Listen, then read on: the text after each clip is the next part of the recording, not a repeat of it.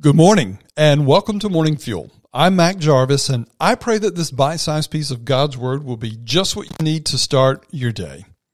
How do you feel about and respond to those who stand in opposition to you because of your faith? Out there in the marketplace where there's great and growing hostility towards God and Christians, how up for it are you to stand firm and to uh, stand strong for Christ? And within religious circles, perhaps, maybe even in your own church, uh, where there are many who name Christianity but live no semblance of following Christ, and they oppose you because of the stand you take on God's word. How well do you handle that? In John 15, Jesus says this as a warning for his followers. It's John 15, verses 20 and 21. They read this way Remember the word I said to you a servant is not greater than his master. If they persecuted me, they will also persecute you. If they kept my word, they will keep yours also. But all these things they will do to you for my name's sake, because they do not know him who sent me.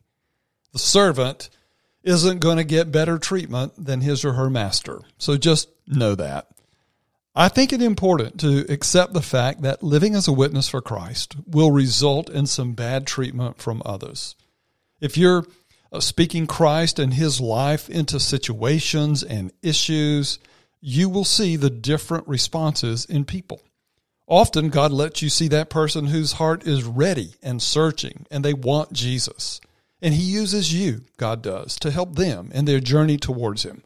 Others will be open to discussion of deeper things, but they, in the end, will walk away from God's invitation to them. But be encouraged because you're being faithful and you're planting seeds or you're watering the seeds of another witness. Some will dismiss you altogether as irrelevant or unenlightened. Like those who don't respond, keep loving those who dismiss you and keep bringing Jesus before them. And then, from time to time, there are some who are just downright hostile and downright belittling.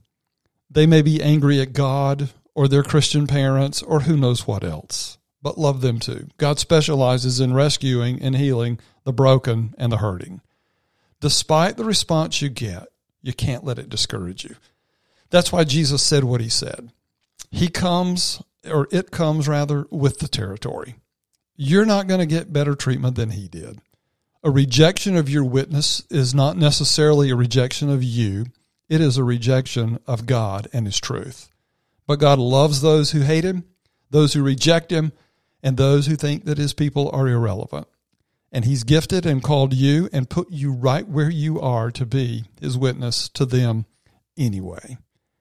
So if we were to ask Him, He would say that yes, you're up for it because He commanded you to do it He's with you when you do it, and He's empowering you to do it.